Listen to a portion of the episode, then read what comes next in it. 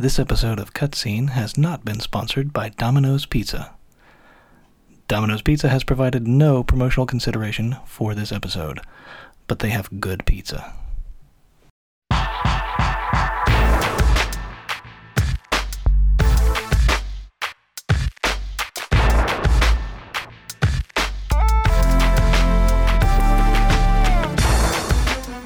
Thank you for joining us. Music provided by Apple.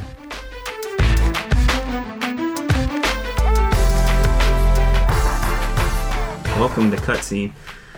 Uh, we talk about movies. We talk about people that make movies. We talk about, People Video- that watch movies.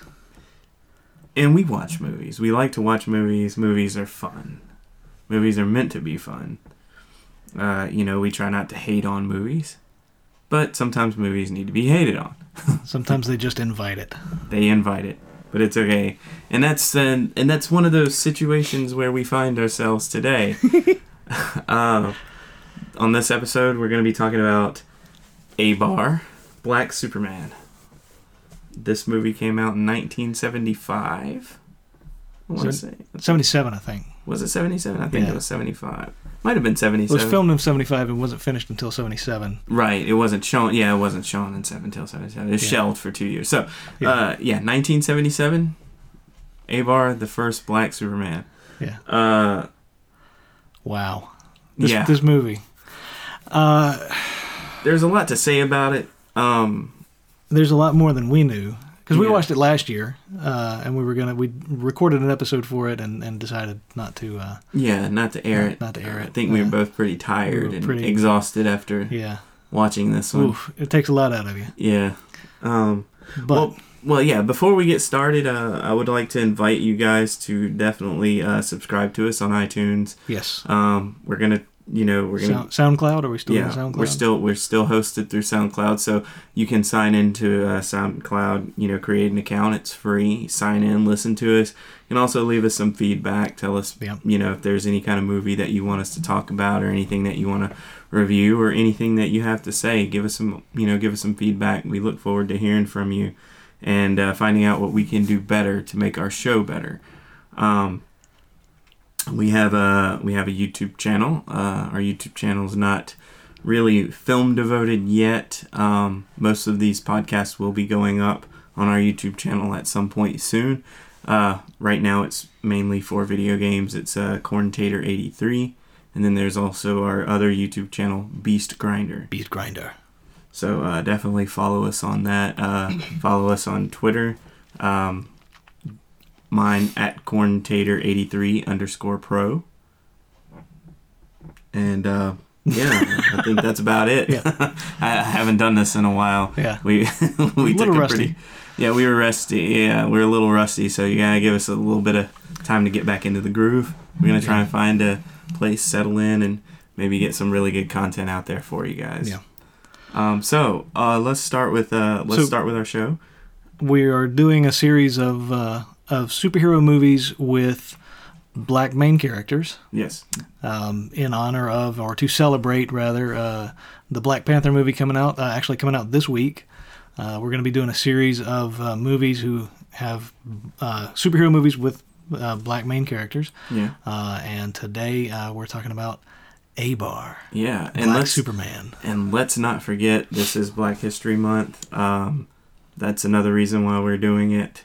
Um, we usually don't like to get political or so, you know have any kind of social commentary in our show, but um, this is you know you know we did this last year uh, with a lot of Jim Kelly films, so Whew, I man. figured we'd continue the trend this year because uh, you know we got to show our love for the uh, for our African American actors and actresses Yep. that, that you know they really set a set a set a high standard for you know and did did as much as they could especially for the independent film scene Oh, and stuff, absolutely, you know yeah. so uh, I think it's really important to celebrate that and uh, while Abar might not be a film that you would celebrate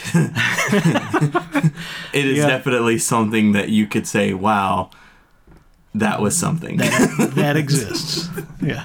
that exists so uh, uh, I guess let's talk about uh, Yeah. what are your first impressions of it Uh, my first impressions were, uh, man, this is low budget. I, the dialogue is sort of poorly written.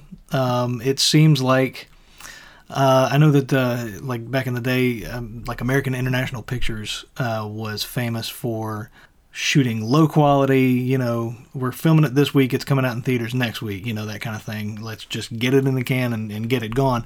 This felt like sort of that that drive-in type movie that you would say, okay, well, this is you know, nobody really nobody. Basically, somebody put their entire weekend into this movie, and uh, you know, Kind of like Double Down. kind of like Double Down. Like they like the, this is um, on a side note. If you've never seen Double Down, I, I'm pretty sure it's on YouTube. Uh, it's by a guy named Neil Breen, and he is an American treasure. Um, because uh, so. that's that I think is the only movie that we've ever watched that I've seen Corny get physically ill. Get uh, hurt me. It physically hurt him to watch this movie, and uh, I I had fun watching it, um, and fun watching Corny. But uh, with uh, with uh, Abar, John Abar, Black Super, well, Abar Black Superman.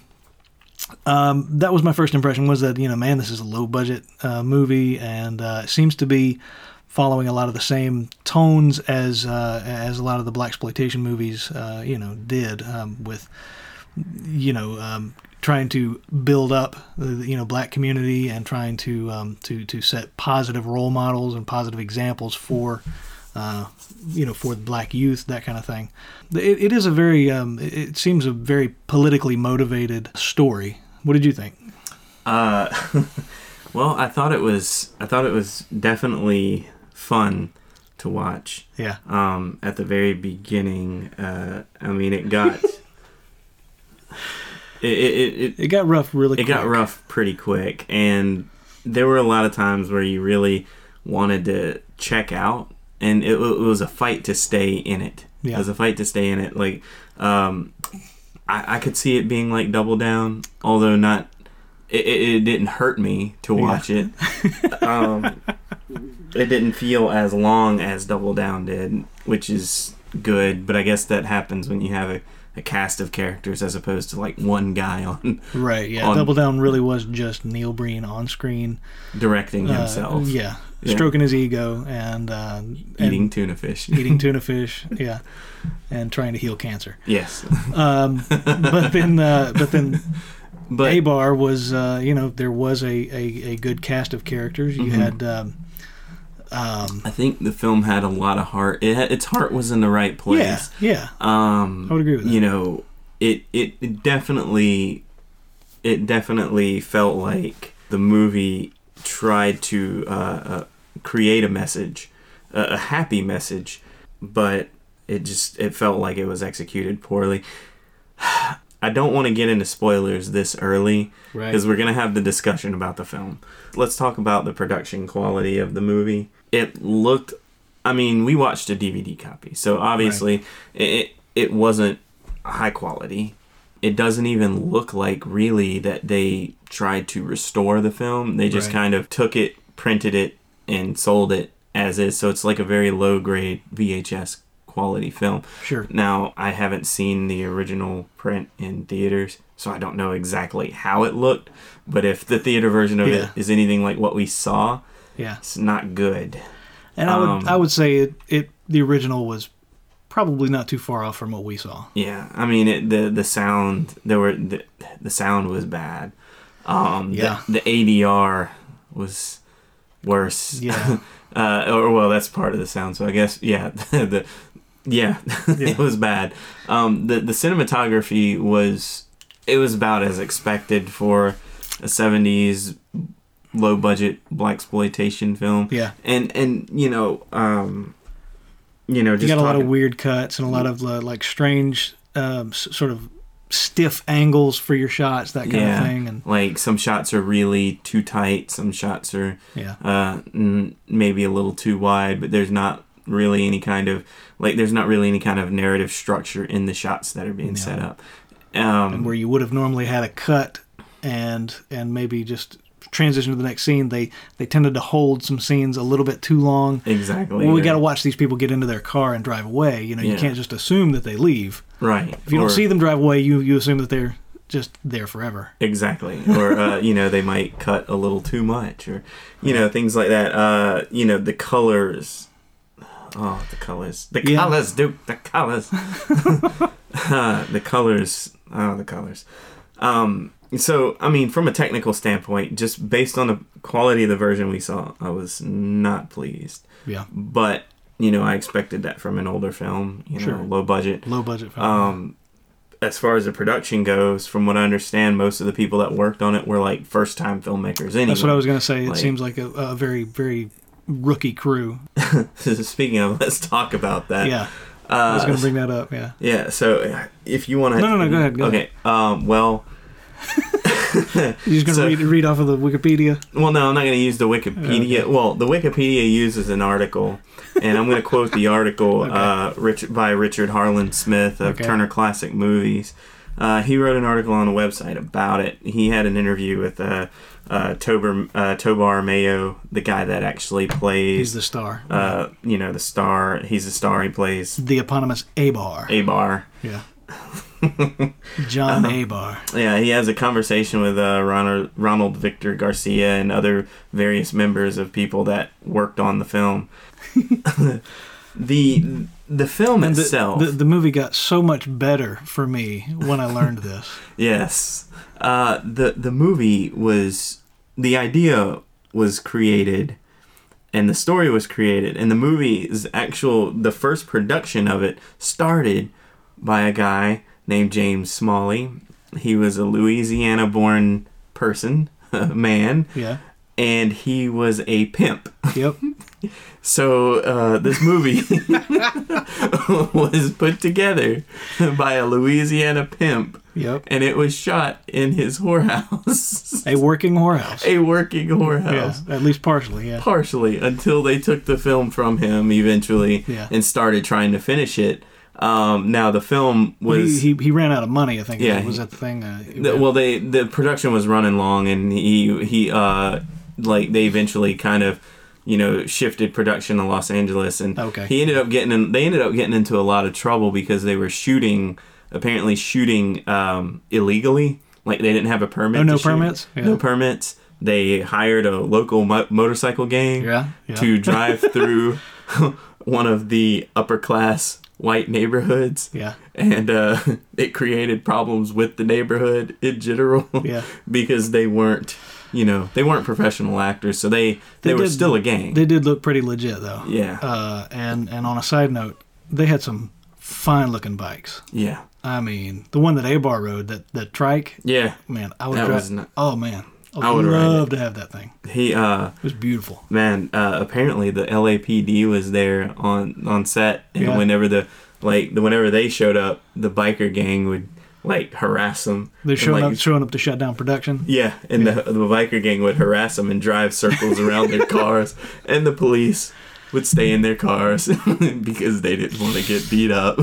yeah, Yeah, that was probably prudent. yeah, it was it was crazy, but um, you know that those those are just a couple of things about it. Uh, A Louisiana pimp and a California biker gang. hmm Man, that's, do- that's amazing. It doesn't get much better than that. Yeah, that is just amazing.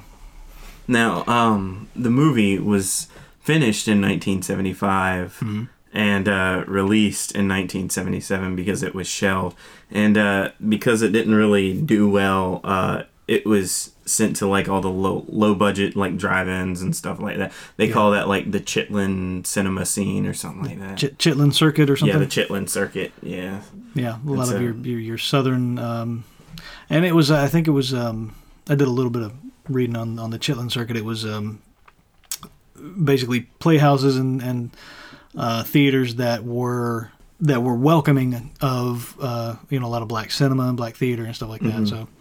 Um, that where where they could actually have exposure for their movies, that kind of thing. So yeah, You know, uh, I'm reading again. Uh, apparently, uh, Jack Tucker was the editor for the film, Okay. and uh, Smalley, the pimp, Right. uh, Pimp Smalley. I'm gonna call him Pimp Smalley. Pimp Smalley, the uh, he uh, the director, A the, pimp, a pimp named Smalley. yeah, a pimp named Smalley. uh, he basically what he did was he created uh, a faux protest outside the editing suites, and alleging racism and uh, you know resulting in the arrival of the police in a near standoff situation, just to rush this guy in editing the film Wow. and make him hurry up. Wow. Yeah, he staged a, he staged a, he staged a riot, and the police showed up again. Now, did he use the biker gang for this riot? No, he did not. Okay. But see, that's thinking outside the box. Yep. You know, like, hey, your, your production's running too long. Uh, you know, post production, just dragging. Let's just stage a, a protest and uh, and hurry this guy along. Yeah, sit there, act like you know you don't. They don't want your black self. Yeah. editing that movie. Get out. That's, how it was. That's kind of awesome, actually. Yeah, yeah. That's amazing. And uh, uh, uh, uh, uh, reading again, uh, the movie's biggest pyrotechnical calamity occurred when the sound editor accidentally set his afro on fire. Wow. Yeah, yeah, Wow. yeah. I want to see a movie made of the making of this movie. Man, I would write the. I, I, I would. I would write the book. Oh my gosh. Make the movie at a heartbeat. Oh my gosh. That that that big that just that's my dream project now. I want to see the making of of Abar Black Superman. We gotta find. It, We gotta it find need to need to be like the disaster artist. There you go. That's the the, the story of the making of the room. Yeah, or Tropic Thunder. Or Tropic story- Thunder. This. Yeah. Yeah. Wow. Isn't that great? That's that's all I want from Hollywood right Yeah. now. Like I don't even care if I see Black Panther. Now. I, I want to see the making of a, a bar. the making of a bar. Yeah. Man, well, if uh, if uh, Mr. Mayo happens to be listening Finding to this, Abar. ooh, Yeah. No, Mr. Mayo passed away several oh, years ago. oh, he did. Oh. Yeah. Pretty sure. Is there anybody left? I don't know if anybody in this production is still alive. That Um, sucks. I mean, maybe a couple of the kids Yeah. still are because they were young. Kids. Yeah. Because I, I would like to. But this was, you know, this was 40 years ago, and uh, That is true. all this, uh, basically everybody in the in the movie was, I would say, close to 40, Yeah. if not over. I mean, the the, the professor um, Uh, I'm Kin- Kincaid. Kincaid, Professor Kincaid, he was he he had to have been well into his 50s. yeah, You that- know. that is true. Um, so You notice he looked like Ben Carson. He did look a lot like, and he had kind of the mannerisms and Yeah. speech of uh, of Ben Carson a little Yeah. bit too. Yeah, Yeah. that was interesting. That was. I, I, I Uh, was hoping to see his name in the credits. I was like, what? Um, so yeah, well, let's talk a little bit about the uh, about the plot. okay. All right. So we're gonna jump into the plot of the film then. Or did you Uh, have did you have something else you wanted to talk no, about? no, no, or- no. Uh, that's pretty much uh, Yeah. what I'm looking at now. Okay, Um, I'm sorry, I forget you had the.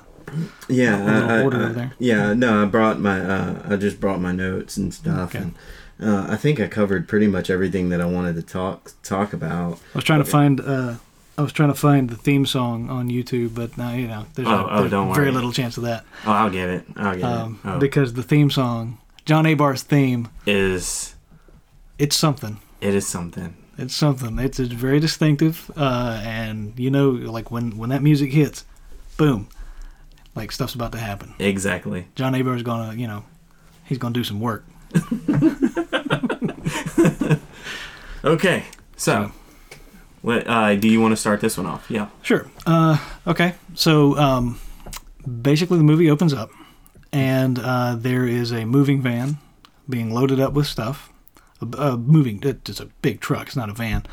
Um, and it's it you know sets off going down the road, and then we start to get credits and you know theme song and all that. Uh, which that theme song, man, that's something else. Um, I'm really gonna have to find that so. Dr. Dr. Kincaid is moving his family into a new home, uh, Mm-hmm. and he is continue. This is not readily apparent, but he is continuing his work. He's a he's a scientist, and he is working on some secret project that we don't know about yet. But he's moved his he's moved his family into this nice home in California. Um, uh, Dr. Kincaid is black, as is his family, and they move into a white neighborhood.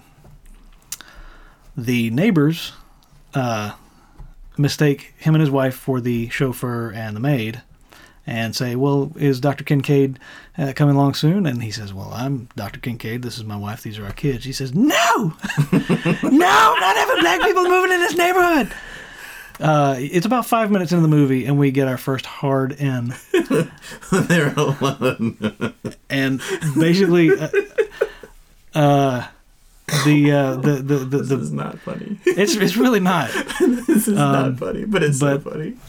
It, it just was It's unbelievable. because because she th this same lady was was excited about oh I want to meet the new neighbors and I'm you know oh I wonder if they'll be nice wonder if we'll be friends that kind of thing and then all of a sudden she's like get out inward and uh, man it was just it was so shocking how how quickly she swung to the other side um, and there's instantly a uh, a riot outside their home people are picketing Like uh, the entire neighborhood. Like there's a guy dressed like a Nazi. He had a swastika armband and was doing the salute.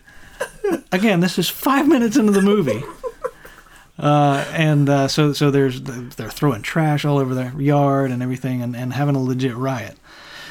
So, Dr. Kincaid is you know obviously not welcome. Well, uh, the is it the the homeowners association? I Yeah. think is is is who uh, they say. Well, let's see if we can buy him out of his house, get him to move somewhere else. That'd be the simplest thing. Blah blah blah. Right. So they're they're at his house trying to get him to sell, and he says, you know, no, I've I like this house. Um, I've paid a lot of money for this house, and uh, you know. Anyway, so John Abar on his Abar radio hears about the trouble that Dr. Kincaid is having, and John Abar is the head of the is the was the the Black Front of Unity, Yeah, the BFU. the BFU, The Black Front of Unity. and uh, it's like a neighborhood. like a like neighborhood watch or political uh, like uh, act- yeah, activists, like a little local activist group, kind of like I think he's he he preaches in the streets and Yeah. talks about the, Oh, I forgot about the- yeah, talks the- about poor people and Yeah. how the black neighborhood is doing this and doing that, and then he goes out and helps other people in his community. Yeah. So that's kind of what it is. It's like a Salvation Army for black people. Right. Like almost like a little mini Black Panther movement. Yeah. Yeah. Yeah. That's It's the best way to explain it. Yeah. Go see Black Panther in theaters. Um, February sixteenth, but uh, not endorsed, not endorsed. We uh, received no compensation from Marvel Studios. But we Um, expect it to be good. Yeah, really expect that movie to be good. Uh, so John Abar shows up to Dr. Kincaid's uh, house and quickly breaks up the riot. He's uh, he's got his motorcycle gang with him, which apparently was a real motorcycle gang. Yes, Um, and they break up the riot and offer- almost instantly. almost instantly. And uh, he offers his services as uh, a protector, uh, bodyguard, what have you. That happened later. Well, he he.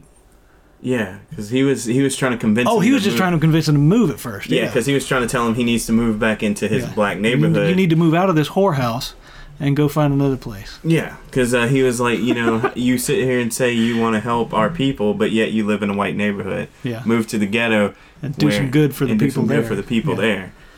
And that room was really, really red. It was red. Man, fire engine red carpet, furniture, walls, ceiling. Yep, It was amazing. and a white phone. and a white phone. And it just really stood out, and it really made me mad that the phone was not red like the walls and Yeah. the carpet. I don't think they would have been able to find the phone if it was red. That's the point. But you, you hear it ringing, you know, and, and you have to find the phone. It makes a fun game. It surprised me they were really happy with that room being so red. I heard that red actually makes you very angry. Yeah. Yeah, like blue makes you feel sleepy and makes you feel good, but if you stare, if you have a room that's red, it makes you more irritable. Hmm. Yeah. Maybe that was a special room. Maybe. Mhm. Um, but yeah, and there was pink furniture in the living room too. So Yeah. I was like, that that was some cool furniture. Yeah. It was very pink Yes. and uh, very stylish, 70s chic.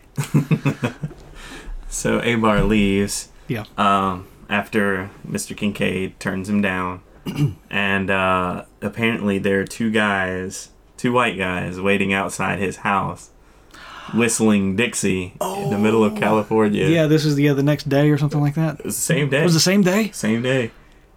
And Yeah. he beat him up and threw him off. And threw like he, They, They weren't. just They weren't just whistling Dixie. They had a coffin. they had a coffin. They had a coffin ready for Dr. Kincaid, and we're like, and we're whistling Dixie. Sorry. And uh, sorry. I can't make it through this without laughing. like they scooped it in with a shovel, you know. Um, but yeah, they uh, like they were sitting there whistling Dixie and saying basically like, you need to move, you need to get out of this neighborhood, and you know, I'm sure there was some more racial slurs, um, and then that theme music hits. Yep. Boom! You know something's about to happen. John Abar rides in on a garbage truck and beats both of those guys up, throws them into the garbage bin on the front of the truck, and then tosses the coffin in after him. And and then the garbage truck drives off with Yeah. It was great. it was, And they had this um this sort of you know um, what? It was the next day. Was it the next thing It was the next day because that because it was the milk on the on the front porch. yeah, because that, front that step. yeah, because that night, uh, the night before, uh, their cat died. Uh, they Oh, yeah, I forgot about the, cat. fir- yeah, the first night in the house, apparently the neighbors decided to gut their cat and string it up yeah. on their front door like it- Ding dong! It's not a flaming bag of poop. It's your dead cat. it's your dead cat hanging by its intestines from its neck. Oh, jeez. Yeah, this movie was pretty dark. Yeah. S- starting out, Yeah. Um, yeah. yeah. and the cat bled all over like the wife for some reason. Yeah, she got blood on her face I don't because know I, how guess the cat happened. was swinging when she Yeah. opened the door. I don't know. And then uh, she's Um, like, "When are we gonna leave here? Oh my god!" Yeah, she was very, very vocal about let's just leave, let's just go away. Something bad's gonna happen. Yeah. Um, then um, John Abar gets rid of those guys, and uh, the the the doctor Doctor Kincaid says maybe I can use your services after all. Yep. Uh, so he he basically uh, does he move in with them? I was kind of unclear not, about not, that. Not not really. He's just there until they go to sleep, and then he leaves. I guess he's like the Seems silent. like that's when he'd want him there. yeah, you're yeah. um, but yeah, John Aber sort of becomes his uh, his personal bodyguard, Mhm. and uh, Aber, Abar, A bar. Abar. Sorry. Oh, Um, and while that's happening, the little boy leaves the house, and he's playing with his little oh, frisbee. with the frisbee. Yeah. Oh my gosh. and then uh the it hits the the neighbor his white neighbor eric lands in her yard Yeah. and he's No, it hits her. It hits. She's she's working in her garden, and it hits her hat, that's right and uh, and she was n- very nonplussed. yeah she was like you little n-, and just starts tearing into him. She was using words I'd never heard before. yeah calling him like she calls him the n-word and she's like and he's like, "Can I have my frisbee back?" She's like, "You better stay out of my yard, you little pickaninny." I don't even know what a pickaninny is. You know what? I'm gonna look that up right Yeah, now. and look it up. Maybe I shouldn't say that on, on the air if it's Maybe- as bad as I think it maybe, have is. to, maybe have to bleep it. Yeah, but I mean, But yeah, she was uh, she was very like angry with him and all that. Um, and as soon as she starts yelling, uh, the kid's family, Dr. Kincaid and his family, are out of the house. Like, hey, like, hey, what are you doing messing with my kid? You keep him out of my yard. Blah blah blah. Um. pickaninny is a. Oh gosh. Oh gosh. It's a racial slur which refers to a depiction of a dark skinned children of African descent. It is a racist and, car- and derogatory caricature. See, I'd never heard it before this movie. Ah, Um. wow. Okay, now I'm a little fuzzy about what happened next. Oh, after they, uh, after she screamed at the little boy, Yeah. uh, she passed out. Remember? Oh, that's right. She passed out. And, then uh, the yeah. dad, like the dad and Abar, uh, Mr. Kincaid and Abar came out, brought her home, and called her doctor. Yeah. And uh, then, um, like they kind of skip around a little bit, or the time passes, but you don't see anything out of that. Yeah, they that just just saved of- her life, essentially. they put her inside on her couch, called her doctor, and then they walk out the front door. and then they left. yeah, and then uh, to leave, leave you to assume that everything's okay. Yeah. And then the brother comes over that night and scares the living pants out of uh yeah, and he and John Abar is like hanging out on their roof or something and he like yeah. yeah no He was, no, on their, he was on their steps. he was on their stairs inside. How did they get inside the house? You know what? It doesn't even matter. He slid open the glass door. So okay, we don't know it's his brother at first. He's wearing a mask, Yeah. right? And of course, you're like, oh wow, we've already had somebody with a coffin out front, you know, whistling Dixie Yeah. and trying to trying to beat up Dr. Kincaid. Who else is this? You know what's what's what's going on? So this guy sneaks in, and he's being real, you know, like silent movie sneaking, you know, villain. Mm-hmm. Uh, and he's got this weird, goofy mask on, uh, and Abar jumps off of the little landing of the stairs and starts attacking him. And they fight and they fight, and then uh, every, you know Dr. Kincaid and his family run in and. Uh, oh no! Hey, that's my brother. Don't you know? Mhm. Like, what are you doing, sneaking into the house? So it was kind of a you know funny, funny misunderstanding. Right. He's lucky Abar didn't kill him. That is true. That is one hundred percent true. You know, you know why I didn't kill him? Uh. uh There was no theme music. That is true. Theme music didn't hit. That means you know It's okay. it's okay. If the music hits, usually it's your cue that That's something's powered down. up, Yes. and uh, Abar's going you know do some work. Exactly. so so uh, the Kincaids all hang out, and then Abar takes the kids back upstairs Yeah, to go to sleep, and then they have the dream. The kid, the he told boy, him he told the kid about uh, um, Dead Eye Dick. that I dig the the Yeah. legendary outlaw or gunfighter, not Yep. outlaw, and he uh, he had a dream about.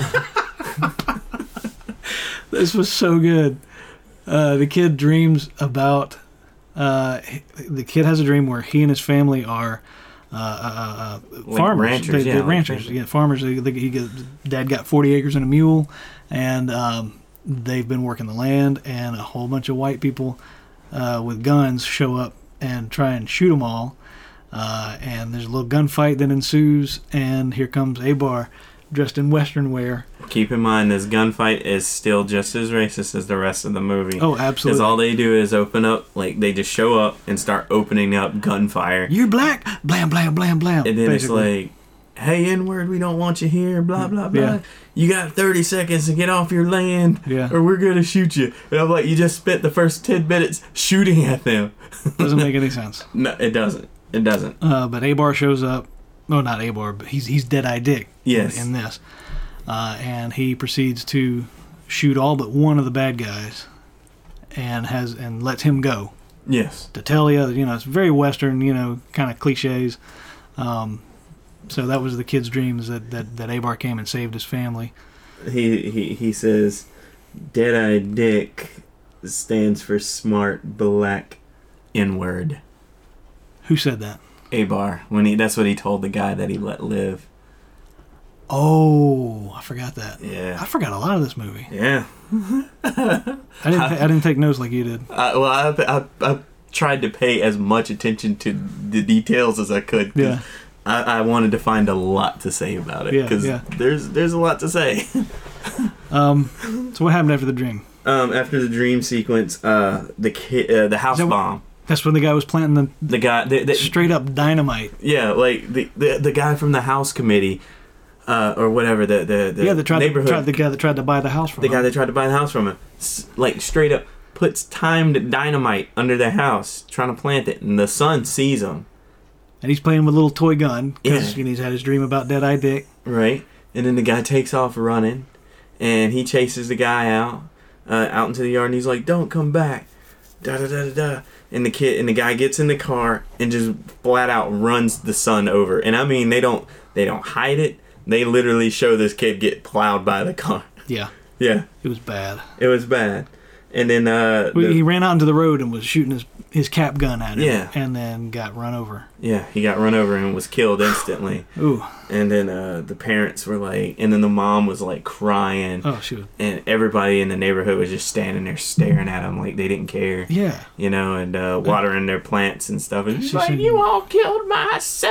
you're all murderers. You're all murderers." Yeah, And they were just like, "I'm going back inside." Yeah. Like literally, they were just, "I'm, I'm going back like inside." whatever. Whatever, You, you deal with that. That's all. That's I got a roast in the oven, There you know, go. or whatever. I gotta go put the pie in the window.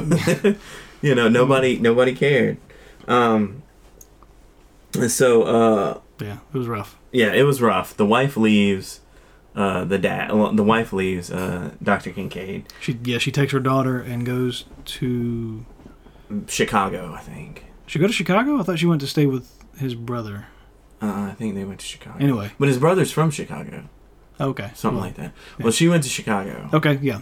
Yeah. Anyway, she took the she took the remaining child that they had and and said, you know, that it's too dangerous to to stay here. You Yeah. need to come with us. And of course, Dr. Kincaid says, you know, I'm at a crucial stage in my work, and I can't I can't just abandon it. I can't just Right. pick up and leave. I, that's that's yeah. essentially what he says. He doesn't put it like that, but Right. It's it, it's it was the a same lot, thing. It was a lot more boring the way he said it. Yeah. This guy was so dry. it was. That's probably going to be the most difficult part of the movie is just listening to Dr. Kincaid talk. Yeah. He mumbles a lot. Like he mumbles. He mumbles a lot. Most of his lines are like He's "Hold- reading it off of a card. I'm gonna I'm gonna I'm gonna try and read something as if I'm Dr. Kincaid. Yeah. Hold on. It maybe it's. That's simply a better bounce. Uh, the movie intended to challenge blaxploitation stereotypes as a finance by prostitution money and filmed in and around the working bordello. That's spot on. There it is. That's spot on. Yeah, he was. Uh, yeah, he had. I couldn't tell. Like, I, I kept going back and forth. Does he have a weird accent, or is he just that bad at talking? I you think know? he was trying to be. You know how when people try to be like upper class and they tend to want to sound like they're from like England because I guess Okay. Yeah. I think he was trying You to try and put like- on airs. Yeah, put on that. Yeah, so he's like, Yeah. upon completion, like you know, Yeah. Super Black would have been the on-screen title label, like that. But he was doing that, except he can't really speak Yeah. loudly, so he's just mumbling most of it. There's also Mhm. like, um, like in my English classes and stuff like that, you would they would have us read aloud sometimes, and it was always that one kid who basically just was reading a word and then read another word and read another instead of reading complete sentences Right, and and stringing it together in a way that sounds like a complete sentence. right. He's just reading the word and then the Hmm. next word after it. That's, that's kind of how like his cadence was off, Right. you know, and, and that's that's sort of like what I felt. It's like he read bits and pieces. of his lines, Yeah, and yeah, I had a guy like that in my Spanish class. yeah. He'd be like, "Buenos nachos, Tostitos, Doritos." Yeah. I mean, obviously, Doritos has not sponsored cutscene. nor uh, has Tostitos Yeah. or nachos. Taco Bell. Taco Bell. um. Okay, Okay. so so what's next? Okay, so uh, he okay, so after the wife leaves, uh, he he kind of starts to lose heart a little bit, but he keeps Right. his research going and he starts fully focusing on it. And at this point, he decides that he wants to give it a human trial. So he He's tells been testing it on bunnies. yeah, so he tells Yeah. Abar what it is that he's been working on because he and Abar had that time that that talk where they went through the hood because Abar you know took Yeah. him around Took him the driving neighborhood around. Yeah. and uh, he got to see a lot of what what the plight was and he thought that Abar would be the perfect candidate for it Right. and so but then uh, he asked Abar like about what he wants to do and he's like well there's something wrong with me he's like I want to kill sometimes I just want to go kill somebody All the anger. all the anger about the situation, about the racism and everything makes him want to kill people. And so he has second he starts second guessing himself. Um, I didn't I didn't mention it, but he did tell Abar what it was that uh, he had been working on, and it's basically a formula that makes a person superhuman, and it you become invincible, like you can't be hurt Yeah. and uh, it takes like I think three hours to take effect. Do you remember then- how he, how he demonstrated that though? Uh, no, no. He had a cage with a rabbit in it That's right. and pulled out a revolver and pumped Right. two rounds into that bunny. And the bunny, was, Forty-four. yeah, and bunny was just looking at him like, "What?" And, and the funny thing is, And then he gave the gun to, to Abar, and Abar looked at it, and made sure there were real bullets, and then pumped a few more. Bunny was fine. He was like, "Huh, like all right." they they didn't they didn't even like like he didn't flinch Yeah. or anything. He didn't. He wasn't like, oh my god, you're about to put uh, you're about to shoot a rabbit with Yeah. a freaking forty-four. Nothing. Nothing. He was just like. Uh-huh. I'm just gonna watch. I mean, no emotion, Yeah. no nothing. It was like that, that that whole sequence was improvised. Well, now I think part of the reason that Abar didn't have a lot of emotions uh, visibly uh, Mhm. is that he didn't have eyebrows. Uh, I'm pretty sure he had alopecia, which means you know no hair, because because they get every once in a while they would give a close up of his eyes. Yeah, He didn't even have eyelashes. that is true. So that is true. um, so yeah, that that's gonna hinder your em- emoting. but but still, I mean, a sound, a, a flinch, nothing. Just sat there and was just like, hmm. And then he gives him the gun and he's like, looks at it like normal, Yeah. and he's just like, bang, bang, bang. Yeah, that's crazy. Yeah, Like, I mean, I don't want that. no, I mean that's not. Yeah. Uh, I'm sorry, I would probably freak out if I saw something like that. Yeah, And then he said he didn't want to do it. yeah. And then uh, It's like no, I, I want him. He, he said something like um, he wanted to to to affect a, a positive change, but in in normal ways, you know, Right. working through the system, that kind of thing. And he didn't need this this this uh, this I don't know special powers or whatever. Right, and that's when he told him he had that thing about wanting to kill, and Yeah. then Yeah. the doctor was like, "Well, I don't want you to do it," and then he's like, "He's like, well, I think you're the wrong person for it." Blah blah blah. Didn't realize you had emotional instabilities or something like that. Yeah, it it turned into this big fight, and then Abar, uh, I think doesn't he leave? Somebody shot. Somebody shot at the front door. Yeah, somebody shot at the front door, and he We've got skipped a lot because Yeah. the movie took a long time to get here. yeah, and then he got shot. He got shot later though. He'd already he'd already taken the formula. Did he take it? Did He he had taken take the he somebody shot at the door, and um, It made him mad. made him mad. He went back down into the lab, and um, and Doc- that's when he made his confession. Like he's like, you know, I, I, I, sometimes I just get so mad. I want to kill. I want to kill these people that are trying to kill us and, and trying to you know do us harm. Right. And so that's when Dr. Ben Carson realized that uh, ooh, maybe John Abar is not the guy. Uh, but then Abar, they get into a fight. Abar takes the solution he, take, anyway. yeah, he takes the stuff anyway. yeah. And uh, he's like, no, no, what are you doing? You can't do that. And, and Um, then he leaves. He takes off, um, and then he's riding his motorcycle, which was a very cool motorcycle. um, and he's riding his motorcycle, and it's it's uh, nighttime, and he sees the cops, um, sees the cops roughing up a guy. Yeah, Right. like they plant a gun on him. Like they, They yeah, the cuts- cops chase him into an alley, Yeah, and and then they shoot him. they shoot him. They no- just shoot him. Yeah, for no reason. Uh, the guy was like, he doesn't even. Have, one of the cops said he didn't even have a gun. Well, I can fix that, and he pull he pulls out another gun and puts it in the dead guy's hand. Right. Well, Abar is standing on the top of the wall at the end of this alley and That's says, "I saw that. I saw what you just did." Well, they shoot him right in the shoulder, Yeah, that's right. and oh, sorry, No, you're good. they shoot him right in the shoulder, and uh, so Abar just dives back off of the wall and and gets away. Gets on his motorcycle and drives away. Yeah, And uh, Dr. Kincaid or Dr. Ben Carson, whatever you want to call him, Yeah. he's he's driving around all night trying to find him. Yeah. He goes up to where the the kid got shot, and he's like, "I'm a doctor. Let me see what's going on." And they're like, "Yeah." That Abar kid shot him, and so the, the police blamed Yeah. Abar for the, the shooting. yeah. Um, and My uh, worst fears have come true. That's exactly what he said. My worst fears have come true. You do that so good. Um, uh, yeah, but so he's he's driving around all night looking for, for John Abar.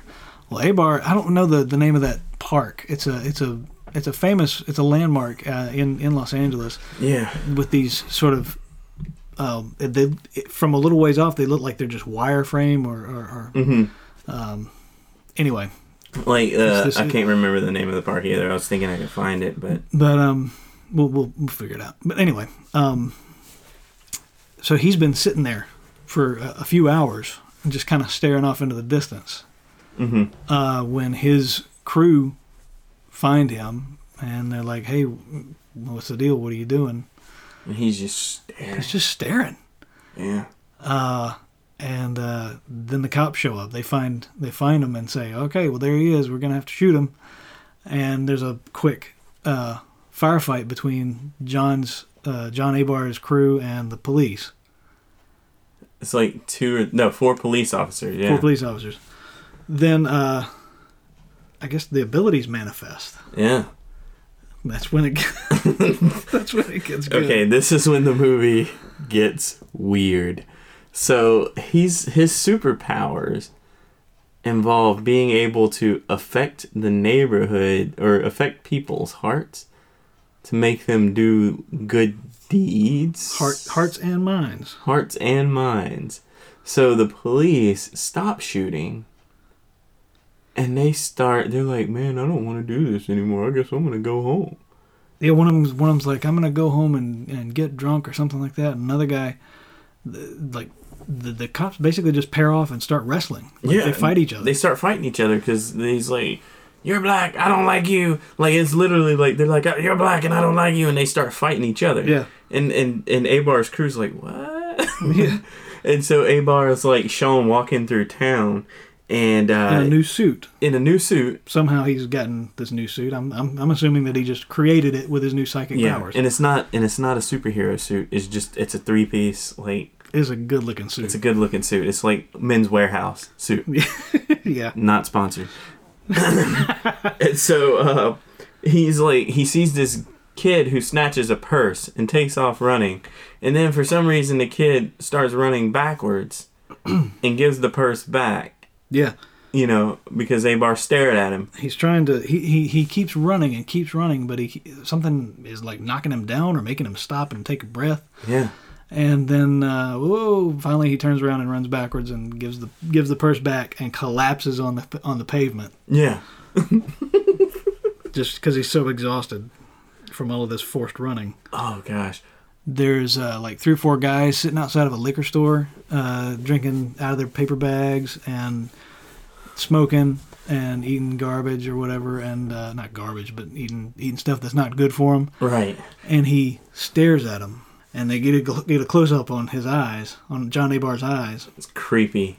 creepy eyes, and uh, and he's just kind of staring at him, and and there's there's like this look that he gives everybody that he that he stares at, and it's just sort of like you need to be better, and then all of a sudden they're drinking milk instead of you know That's liquor. Right. Yeah. Oh my gosh. So yeah, So he goes through the neighborhood doing these weird, ridiculous things with his powers. yeah. There was a um a church service letting out. Yeah. Oh, excuse me. Uh, there was a church ser- service letting out, uh, and the priest uh, got into a like a very expensive car, right? And Yeah, it was had- like a he- Bentley. He had like a, gold, a couple of gold rings on, and uh, he got into his nice, uh, nice, really expensive car. And Johnny was like just stared at him, and turned that car into a horse and buggy for some reason. I guess because the the priest was skimming off the top, Yeah. you know, stealing from the collection plate, you know, Exactly. while, while his people, the the the parishioners uh, didn't, you know, didn't have that much, but they were still giving to the church, and you know, buying his fancy car. So that, I mean, that's what I gathered from. That's what I think we were Yeah. supposed to. And, And, so the priest took off on his uh, horse and buggy, and uh, which was, which still that's you know, yeah. it's a horse. It's nothing. It's nothing to sneeze at. Okay. Any- anyway, I mean, it's still no less ridiculous. Than, yeah, it is. Um, then there were some kids. Um, they were on the corner. Uh, were they playing dice, Yeah. gambling, you know, money and all that? And Johnny Bar stares at them for a little while, gives them that look, and then they graduated college.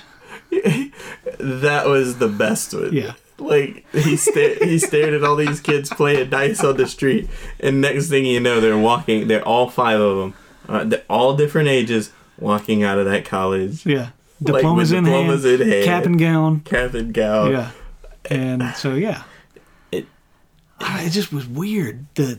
I mean, I get. I, okay, I get that he's he's he's saying you need to be better. You need to do something more with your life. I get that. That's a good message. Right. But the way he got it around to it was just sort of like, I'm going to force you into this, um, and that just seems kind of, I don't know, evil. Well, he did say he would force you. Oh, and let's not Oh. forget that during this entire time, we're hearing snippets from Martin Luther King's "I Have a Dream" speech. Oh, that's right. Every time he stares at somebody, you get a little piece of the speech. Yeah. Every time he stares at somebody, yeah. and it started, I think, around the time that he first that we first see him as the Superman, Yeah. uh, or Was it whatever. with, was it with the cops? yeah, He had a little bit of the yeah. yeah, because that he was just sitting there and you could hear it over Yeah. black, and then it faded up to where he was, Yeah. and then uh, it kept going throughout the sequence. Yeah. Um, you know, uh, oh, I, I missed out an I missed an N word by the way. I, I want to apologize. Sorry. I'm gonna go back to where the cop shot the guy that and planted the gun on him. Oh, they didn't yeah. have lights on, and he gets out of the car and says, "Freeze, N word." Oh, that's right. Yeah, that was it. Sorry, I had Yeah. to I had to put that in to make sure I get them all collected. Make sure you yeah, yeah. all noted. all noted. but uh, so after he's uh, so going back to the the end, after he's done, you know, super, I guess Supermaning the town. Yeah. He goes back to talk to the doctor, Yeah. and he's like, "Well, I have all these powers, and they're great, and I can I can make changes." But if I use them for selfish gain, they go Yeah, away. that's I'm right. like, how did you know this? How do you know The, this? the man can manifest suits and milk and college graduates. I think he knows a little bit about his own powers. You think he might know a little bit about his own kryptonite? Yeah, I think I think that uh, the, uh, the there, there's this cosmic knowledge that comes with, you know, Being able to being able to manifest a horse and buggy. for your uh, bad preacher. Yeah, Okay. I, I you know I just sort of I, I'll, I'll let that go. Oh, You wow. know, and I think the wife doesn't the wife come home? I think the wife does come home. Yeah, the wife comes home with the daughter, and everybody's hugging and smiling. Oh, oh, Just remember, oh, the big one. oh, oh. Okay, So, So this all was- is well. all is well. Johnny move- is, is cleaning up the, the streets. Cleaned up the streets. The family is back together.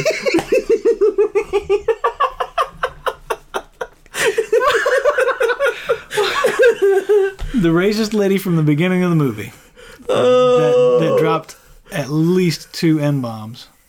He Uh, called the kid a pick. and called the kid a pickaninny, the one that passed out. She.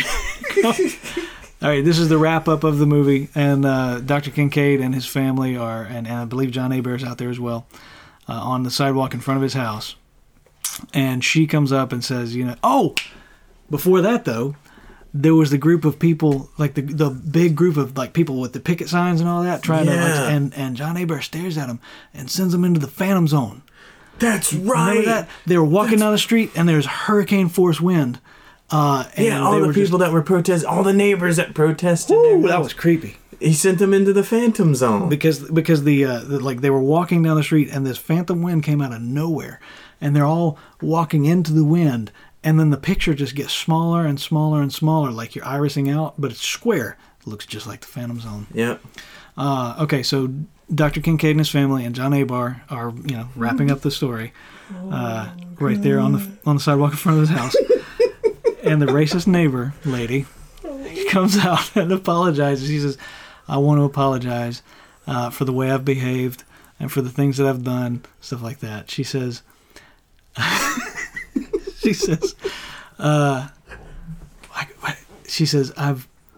She says, I, I was I was angry and, and mean to you because I'm black and I've been passing for white this whole time.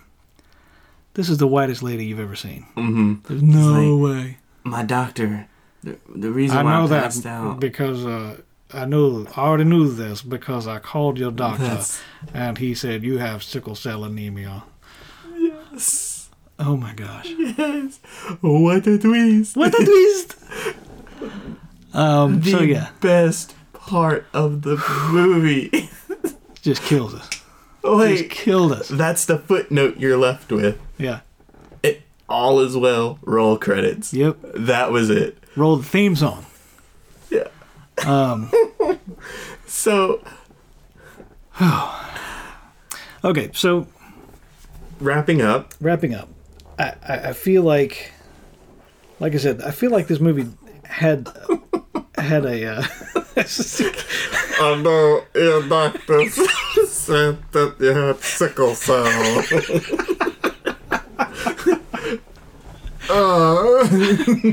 Oh. So uh, th- this, um, I feel like this movie had a had a positive message. Uh, I feel like it it's a- a- at least its heart was in the right place. Just the execution was. Uh, granted, again, like we said, a lot of rookies. I think on this production, you know, the, the uh, it's probably the first movie that the uh, Louisiana Pimp ever put together. Uh, so you can't really fault him on that. Um, but um, I, I was thinking about it, and this plot uh, and some of these story elements, uh, like like to me, it screams like '60s and '70s Marvel comics.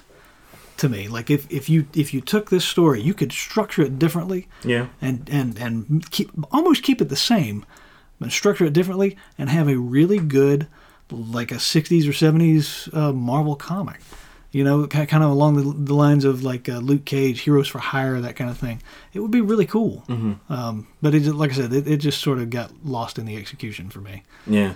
Well, I guess that's what happens when you when you hookers ain't bringing in your bills. you can't pay the rent Oh my gosh. because it's hard out here for a pimp.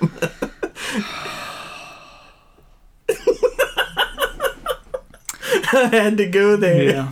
To No, no, no, I understand. I'm so sorry. No, I get it. Yeah. You know, I mean, it's all in that money, man. Yeah. oh gosh. Mm, Mm-hmm. mm. Uh, wonderful. Okay, so so so what are your thoughts? What what do you think Okay. as, as far as uh, as far as what, what this movie tried to accomplish? I think that the movie tried to tell a story, um, albeit like most '70s blaxploitation films, with the most extreme standards, Yeah. uh, or with the most extreme um, Methods. methods. They tried to tell a story about um, what we see even today uh, in society is that racial divide, that racial prejudice, and how you know uh, there are people that are actively trying to, you know, tear those walls down, and um, it's interesting that you're able to see like that they show you in plain sight the the the the the, the amount of hatred that's Oh yeah. around you and, And even we and we laugh because it's it's so overt, right but it's unbelievable but then when you At look at time, stuff though, like it's- what happened in charlottesville and stuff like that Yep. you're like wow these guys really don't have to wear masks i mean this lady straight up went to this family and called them inwards to their faces Yeah. and did there's nazis in their front yard. Yeah, so uh, and it, it, it it's it's insane to me but um, i think the the movie tries to preach a really good message. Yeah. um, i don't really know uh, i don't really think that it did a good job at telling that story um, coherently. Yeah, I mean, the the movie was pretty coherent, but the the message behind it, Yeah. it, it gets lost in translation. Um, I think, but there are moments where you can really see what it's trying to say, hmm and then it just kind of undercuts it with something, yeah, you know, crazy. yeah. um, No, I would agree with that. I think the movie would have been fine without the last fifteen minutes. With all the staring, Yeah, well then, wait a minute. But I wait, guess- a, wait a minute. but I guess I guess when you think about it, I mean, that's what the whole thing was building It was building towards building towards that, but the black Superman. But the problem, the, the problem I have with that is it's not tearing down those walls. You're- like the whole movie preaches this message, You're but right. yet, um, the, it, it's almost like it forgets about the message that it's trying to preach with Dr. Kincaid Yeah. and focuses on the message that uh, Abar was trying to teach about black people not being good enough to themselves Yeah. or something like that, or blaming uh, their their poverty on whites, but Mm-hmm. then you know he doesn't do anything about that. It's just, uh, oh well, you kids go to school, or you guys need to be drinking milk and not not liquor. Yeah. Uh, you know, uh, stuff like that. He was fixing Fossil those problems. fuels are, are killing this planet. You need to drive a horse instead. Exactly. Instead of uh, you know your Escalade getting 13 miles to the gallon Yeah. or whatever. So it's like a, it's like it, it, it tried to teach two messages at once, and I think the Superman message the- or the the Superman part um, didn't follow through with the message that the movie was trying to teach, Yeah. and the whole reason why the Superman formula, quote, you know, potion, whatever, was invented in the first place. yeah. Um, so that that you know that's what I think. I think it had really good messages. I just think that you know I think with a little bit more tweaking, this story could have Yeah. you know there were a lot of loose ends that were Well, and I kind of feel like, um, granted, I don't, I don't know, and I, you know, this is just my, this is my speculation, but I kind of feel like some of that can be attributed to the fact that um, that, that they ran out of money uh, for the production, or had to hand the production off to somebody else, and and for me, uh, a, a novice filmmaker is going to basically try and shoot in sequence. right. You know, where whereas you know, films today you can shoot the last scene first, and you shoot you have a schedule based on the scenes that you need for the movie Exactly, and the locations, and the locations available and, and the actors availability that kind of thing. I don't know. This one, I believe, it probably would have just been like, all right, day one, we're shooting the first scene, and we're going to keep going. Right. Uh, so by the end of the movie, they had to sort of hurry things along, you know. And uh, oh, granted, this is just me speculating, um, but I feel like that that would have been part of the reason that the that, that it was so quickly resolved, so to speak. Um, and, I, I feel like they could have done more if they had paced themselves, I guess. Right. So- Right. Um, but yeah. So overall, f- kind of a fun movie, you know. It was fun. Um, like, was- I said, like I said, it has a good message, um, and it has has some moments. Really hard to watch, but fun when you do. um, I encourage you if you get the chance to watch it. Um, it's it's a hoot. Yeah, Um, I didn't hate it this time. yeah, It didn't, you know, it didn't hurt me the first time I watched it. It just, it was just kind of like, oh my gosh, like ugh, yeah. but uh, this time around, I watched it. I I thoroughly enjoyed it. It was cheesy in all the right all the right ways. It Yeah. was hard to watch in all the right ways. It was, Yeah. it was just it was it was it was good. Right. I, I don't know. I'm not even gonna rate it. I'll just say watch it. I recommend it. you, know, want to give it a star rating? I'm not gonna give it a star. I think I'm gonna move away from the stars. Okay, Um, I'd give it. I, I, I was gonna say, the first time we watched it, I probably would have given it maybe a star and a half, maybe two stars. yeah. until I learned about the pimp and all of that and the motorcycle gang and all that. Gave it an extra star for that, so I would say three stars for me. Three stars. But uh, if you, we can move away from the, the star rating. Well, you, we don't have to. I mean, it's just you know, it's whatever. come up with a different system. We we got to find a system. I just I just say go watch it. Oh I yeah, yeah. enjoyed no, it. it's, it's definitely worth a watch. It's worth a watch. I I think most movies are worth a watch, but this one definitely is worth a watch. Yeah, Um, It's- just be it's- sure that you watch it during the day, yeah. somewhere around noon, where Yeah. you're wide awake. Less likely to fall asleep. You're less likely to fall asleep when it slows down because it slows down, and when Dr. Kincaid is talking, he'll put you to sleep. Oh man, he is he is probably one of the most he has no screen presence he is very he is not charismatic at all Yeah. he, he cannot carry a scene he's like cinematic Nyquil. there you go that's the best way to describe it you're having trouble sleeping watch Abar black superman Yeah. fast forward to about halfway through the movie Oof. and just get ready to Well, now I will say this: when he was um, when he was arguing uh, with Abar about the uh, the he was trying to convince him to take the formula. mm-hmm. In that scene, dude, he turned it up. yeah His his acting went from like two to like eight, uh, as far as effort given. right You know, uh, I was like, man, where has this guy been the entire movie? I wanted like this kind of passion, this kind of fire from. he was asleep Yeah, he was asleep the rest of the movie. yeah Yeah. He finally, you know, they, they zapped him with a cattle prod or something and woke him up, he's like oh poured some coffee down him, It's time for me to start acting. and he was enunciating. You could Yeah. you could actually understand his, you know, speech for the most part. I I was like, man, that's that's some impressive compared to what he was doing. That's some impressive acting. yeah Um, so I forgot to mention that earlier. oh well no no, no you're fine Yeah. Well, that was fun. Yeah, it was Um, good. Yeah, uh, watch the movie Yeah. if you can. Watch it; it's really good.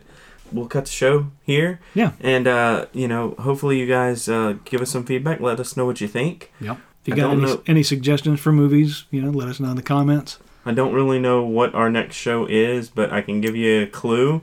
It's probably gonna be about a black superhero, Probably. but we don't know who yet. We got several options. Blankman's out there. Blankman's out there. Meteor Man's out there. You Yeah. remember that guy, don't you? Yep. We Black Panther's out there. Got, we got Blade. We got three Blade movies.